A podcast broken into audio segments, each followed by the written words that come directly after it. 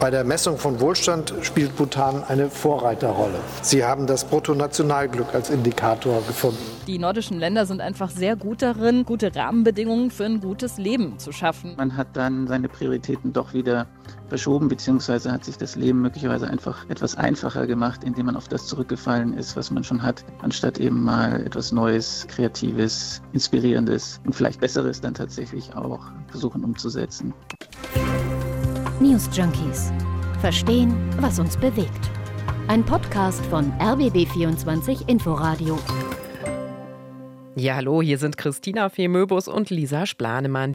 Wir können unser Glück kaum glauben, denn bald ist Wochenende. Und auch das Thema, das wir uns heute ausgesucht haben, ist mal was ganz Besonderes. Wir wollen nämlich heute über das Glück sprechen. Und zwar nicht das, was man sich so als Einzelperson holen kann, also meinetwegen durch Yoga, Sport, Freundinnen treffen oder Glücksbringer wie Kleeblätter und Ein-Cent-Stücke, sondern wir wollen gucken, was der Staat tun kann, um seine Bürgerinnen und Bürger glücklich zu machen. Klingt jetzt erstmal ein bisschen ungewöhnlich. Es heißt ja eigentlich, jeder ist seines eigenen Glückes Schmied. Stimmt aber nur bedingt. Es gibt nämlich zum Beispiel ein Land, das es sich zur Aufgabe Aufgabe gemacht hat, seine Bevölkerung glücklicher zu machen. Es hat Glück als Grundrecht in seiner Verfassung festgeschrieben. Von Bhutan ist die Rede. Diese Woche war auch der Regierungschef von Bhutan da, hat sich mit Bundeskanzler Olaf Scholz getroffen und auch der Bundeskanzler war fasziniert von dieser Idee. Gemessen wird der Glücksfaktor durch das sogenannte Bruttonationalglück. Sorgt das wirklich für eine bessere Politik? Und wären wir dann selbst auch zufriedener? Beziehungsweise wie halten es andere Länder mit der Glückseligkeit ihrer Bürgerinnen und Bürger? All das besprechen wir heute. In der aktuellen News Junkies Folge. Und wenn ihr keine weitere Folge verpassen wollt, dann abonniert die News Junkies gerne in der ARD Audiothek. Lisa, ich habe wirklich einen neuen Traumjob, glaube ich, gefunden für mich. Was denn? Ich will Glücksministerin in Bhutan werden. Es gibt dort tatsächlich ein Ministerium für Glück und offenbar scheint es ein ganz guter Job zu sein. Denn wenn man sich die Stimmen aus Bhutan anhört, dann kriegt man wirklich den Eindruck, die Menschen dort sind ziemlich glücklich. Kollegen vom WDR waren nämlich im Königreich Bhutan vor einiger Zeit unterwegs und haben rumgefragt.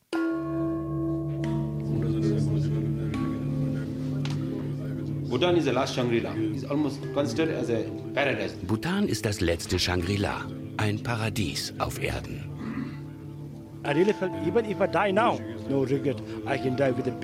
Selbst wenn ich jetzt sterbe, habe ich ein breites Lächeln auf dem Gesicht.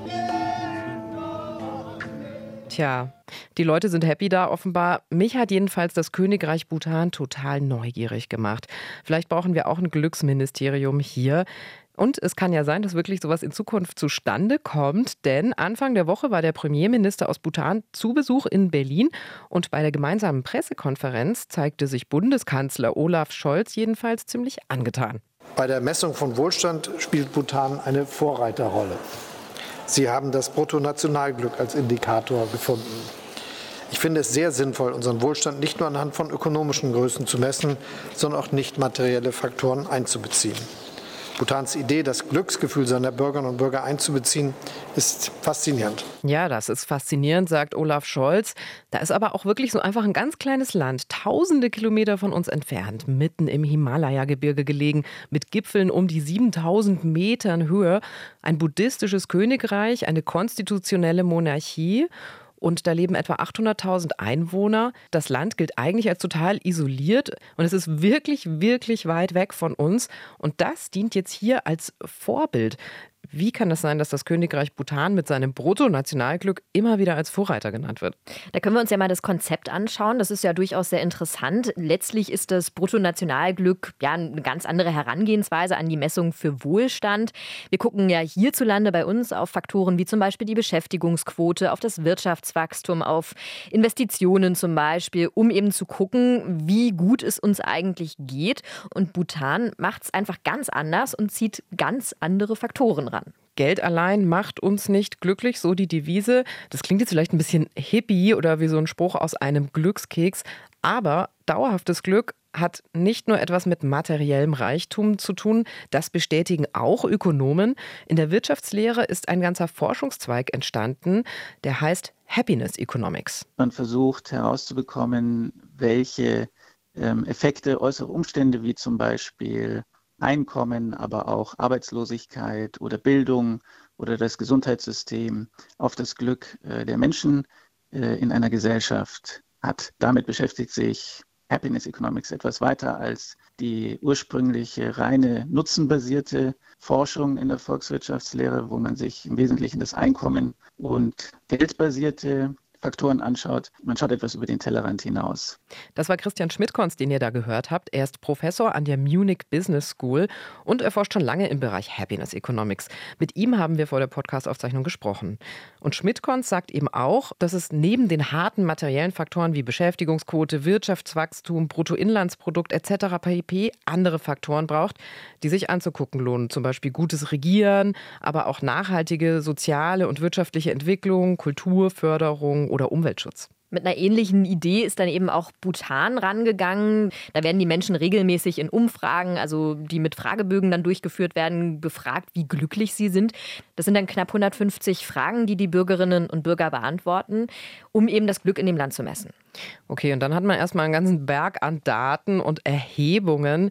Was konkret die Regierung mit diesen Infos macht, wollten wir dann auch von Herrn Schmidt-Konz wissen. Der Staat kann natürlich auf diese Art und Weise versuchen, bestimmte Maßnahmen, politische Maßnahmen, aber vielleicht auch einfach infrastrukturelle Maßnahmen oder Gesundheitsmaßnahmen etc. Äh, entsprechend den Effekten auf das Glücksempfinden der Menschen im Land abzustimmen. Das heißt dann ganz konkret zum Beispiel, dass mithilfe dieser Infos die Regierung dann bestimmte Projekte anstoßen kann. Also mal runtergebrochen auf ein Beispiel. Viele geben in dem Fragebogen an, sie seien unglücklich, weil die Verkehrsanbindung nicht gut ist. Und dann kann eben der Staat in der Theorie wiederum überlegen, da müsste man nachjustieren und das Streckennetz entsprechend ausbauen. Wir haben ja, das passt vielleicht auch ganz gut hier an dieser Stelle, auch nach eurer Meinung gefragt, also von euch Hörerinnen und Hörern. Wie könnte der Staat euch glücklich glücklicher machen. Und da hat uns zum Beispiel ein Hörer geschrieben, ich zitiere mal daraus, mich würde glücklich machen, wenn der Staat die dringend notwendige Wende bei der Mobilität und im Klimaschutz endlich umsetzen würde. Und auch eine andere Hörerin wünscht sich vom Staat mehr Klimaschutz. Das ist ganz gut, dass du das Thema Klimaschutz ansprichst, weil Bhutan hat ja auch ein weiteres Alleinstellungsmerkmal. Mhm. Es gilt als einziges klimaneutrales Land der Welt. Das heißt, es werden mindestens so viele klimaschädliche Gase abgebaut wie ausgestoßen. Der Hintergrund ist auch ein bisschen in Bhutan, da gibt es riesige Wälder. Äh, das Land ist ohnehin ziemlich klein, aber trotzdem sind zwei Drittel der Landesfläche von Wald bedeckt. Und dieser Wald kann natürlich extrem viel Kohlendioxid binden. Wir haben ja jetzt über viele positive Punkte gesprochen, also beispielsweise Klimaschutz, der berücksichtigt wird, genauso auch, ähm, wie das Wohlbefinden der Menschen äh, verbessert werden kann. Man muss aber auch ganz klar sagen, das Land ist sehr klein. Das Land ist auch ein vergleichsweise ärmeres Land. Und was auch ganz wichtig ist, wie ich finde, zu betonen, ist, man gibt ja da auch als Bürger viele Daten an den Staat, dadurch, dass da eben auch so viele Fragen gestellt werden zum kompletten Leben. Jetzt haben wir gerade darüber gesprochen, wie wird Glück gemessen, in Bhutan beispielsweise. Aber wo sind eigentlich die glücklichsten Länder? Das haben wir uns heute gefragt. Und äh, Tina, da lass uns mal Richtung Norden schauen, nämlich auf die skandinavischen Länder. Warum jetzt aber ausgerechnet da? Das liegt daran, dass Dänemark, Schweden, Finnland, Norwegen und Island immer wieder unter den Top 10 der weltweit glücklichsten Länder sind. Das geht aus dem World Happiness Report hervor. Der wird jedes Jahr veröffentlicht und untersucht wird da zum Beispiel, wie die Lebenssituation in den Ländern ist, wie zufrieden die Menschen sind. Und es geht auch um Korruptionswahrnehmung. Auch übrigens das Bruttoinlandsprodukt fließt damit ein. Also um mal so ein paar Beispiele zu nennen, was da alles drin auftaucht. Ja, mal ein Fun-Fact am Rande. Auch in Kopenhagen sind die Menschen so glücklich. Da gibt es sogar ein Museum rund ums Glück. Vielleicht lohnt sich da mal ein Abstecher. Aber warum ist das eigentlich so? Das wollten wir auch von unserer Korrespondentin in Stockholm wissen. Sophie Donges heißt sie. Wir haben heute Vormittag mit ihr sprechen können und uns hat sie das so erklärt. Die nordischen Länder sind einfach sehr gut darin, gute Rahmenbedingungen für ein gutes Leben zu schaffen. Also Wohlstand, Lebensqualität sind einfach sehr hoch hier. Und weil die Länder sich ja auch kulturell, sozial sehr ähnlich sind, ist es auch überhaupt nicht verwunderlich, dass die dann alle irgendwie in den ersten, ja, auf den ersten Plätzen rumschwirren. Die Unterschiede sind gar nicht mal so groß, muss man sagen. Übrigens kommt am nächsten Montag, also am 20. März, passend zum Weltglückstag, der neueste Report raus. Da bin ich auch schon gespannt, was daraus kommt. Ja, oder nicht so gespannt. Ich kann mir schon ungefähr vorstellen, wie das Ergebnis auch in diesem Jahr ausfällt, ehrlicherweise. Ja, ich habe da auch schon so eine Vorahnung. Mal gucken. Es ist so, dass Finnland in den letzten Jahren immer wieder auf Platz 1 lag. Ganze fünfmal hintereinander. Das muss man auch erst mal schaffen. Oh ja. Eigentlich komisch, wenn man nach dem Wetter geht. Ne? Also in Finnland ist es kälter als jetzt zum Beispiel in Deutschland. Was noch dazu kommt, in Finnland Finnland und in anderen skandinavischen Ländern wird es im Winter richtig, richtig dunkel. Wie passt das denn dann überhaupt zusammen, dass diese Länder trotzdem so gut abschneiden beim Glücklichsein? Natürlich gibt es hier Dunkelheit, natürlich gibt es auch in den vor allem dunkleren Gegenden auch mehr Alkoholabhängigkeit, das ist keine Frage. Also es heißt ja nicht, dass dieser Report am Ende die perfekten Länder auszeichnet. Und zu dieser Dunkelheit möchte ich auch kurz sagen, so schlimm ist das gar nicht. Also ich komme ursprünglich aus Hamburg, da ist der Winter grau in grau und viel, gefühlt viel dunkler als hier, weil wir haben Schnee. Wenn dann die Sonne kommt und die Stadt ist in weiß gedeckt, dann ist es gefühlt viel heller als in diesem grauen, matschigen Hamburg. Das heißt, es ist auch ein Stück weit immer ein subjektives Empfinden, wie glücklich man jetzt eigentlich gerade ist. Und es hat viel mit der Mentalität zu tun. Und das ist auch nicht unbedingt das, worauf der Staat wirklich am Ende Einfluss nehmen kann. Wo aber haben die Staaten in Skandinavien ihre Finger im Spiel, die dort das Leben lebenswerter machen? Ja, zum Beispiel bei der Schulbildung. Wir haben ja auch in dieser Woche genau zu diesem Thema auch schon eine Podcast-Folge gemacht. Da ging es explizit um Finnlands Schulpolitik. Und wenn euch das interessiert, dann hört da auch auf jeden Fall noch mal rein. Äh, zum Thema Bildungsgipfel in der ARD-Audiothek findet ihr die Folge. Gleichberechtigung wird in den skandinavischen Ländern großgeschrieben. Und wir haben dazu auch eine Hörernachricht bekommen. Ich zitiere mal daraus. Es ist nämlich super interessant. In Finnland bleiben alle Kinder mit sieben Jahren bis zur neunten Klasse zusammen, also Grundschule in Klammern. Nach der Grundschule kann man sich für die gymnasiale Oberstufe oder für die Berufsschule entscheiden, welche beide weitere drei Jahre dauern. Die Grundidee des finnischen Schulsystems ist es, allen Schülern die gleiche Chance zu geben. Das ist übrigens total interessant. Wir wollten ja auch für die aktuelle Podcast-Folge wissen, wie gesagt, was euch glücklich macht und wie euch der Staat wirklich glücklich machen kann. Und ein Hörer meinte, ich wäre glücklich, wenn es in Deutschland gleiche Startbedingungen für alle ins Leben gäbe und die Bildungschancen in Deutschland viel weniger als aktuell von der sozialen Herkunft abhängen würden. Das ist also etwas, das in der Wahrnehmung noch nicht ganz so gut läuft in Deutschland. Wir werden auch gleich noch mal genauer darauf zu sprechen kommen, ob und wie man sich Glücksideen aus anderen Ländern, wie zum Beispiel Finnland, auch wirklich wirklich abgucken kann. Ja, und wir haben auch mit unserer Korrespondentin für die Region, Sophie Donges, über das Sozialsystem in den skandinavischen Ländern gesprochen und sie hat uns da Folgendes erzählt. Die Länder haben zwar ja, eine gute Grundlage geschaffen, aber es werde inzwischen schon auch gespart. Das würde man auch an der einen oder anderen Stelle merken. Zum Beispiel wurden in Schweden in den letzten Jahren einige Schulen privatisiert. Trotzdem aber kann ich aus der Praxis sagen, wir sind selber mit zwei Grundschulkindern hierher gezogen und ich war erstaunt darüber, wie die hier aufgenommen worden sind. Also wir haben erstmal einen Termin bei der Behörde bekommen und zwar nicht einen, sondern drei. Da sind die Kinder nicht nur medizinisch untersucht worden, sondern es sind auch Tests gemacht worden. Wo stehen die denn eigentlich? Wie gut können die lesen, schreiben, sprechen? Brauchen die für irgendwas Unterstützung? Dann sind wir in die Schulen gekommen. In den Schulen hat man einen Anspruch auf muttersprachlichen Unterricht. Die bekommen also einmal in der Woche Deutschunterricht von einem Deutschlehrer, der reist dafür in die Schule, übt Lesen, Schreiben und so weiter mit denen. Also viel Förderangebot in Schwedens Schulen. Schweden ist ja auch bekannt für die Gleichstellung von Mann und Frau. Das beobachtet auch unsere Korrespondentin, zum Beispiel wenn es dann um die Kinderbetreuung geht. Dann teilen sich das Väter und Mütter gerecht auf. So die Beobachtung. Und wenn wir mal noch beim Beispiel Schweden bleiben, wenn Kinder krank werden, dann stehen 120 Tage im Jahr, die mit Krankengeld bezahlt werden für die betreuende Person zur Verfügung. Das fand ich sehr interessant. Das nimmt natürlich den Druck raus und erleichtert auch Familien schlussendlich diesen Arbeitsalltag. Ja, Stichwort Arbeitsalltag, der ist auch ganz anders, als wir ihn in Deutschland kennen. In Schweden gibt es die Fika-Pause. Das ist was ganz Heiliges hier in Schweden, dass man sich manchmal sogar zweimal am Tag, vormittags und nachmittags, nochmal so informell trifft, auf einen Kaffee, vielleicht noch auf eine Kanelbulle, also auf so eine Zimtschnecke. Und also zusätzlich zu der sowieso auch schon ausgeprägteren Mittagspause dann nochmal da sitzt und so ein bisschen plauscht über alles Mögliche.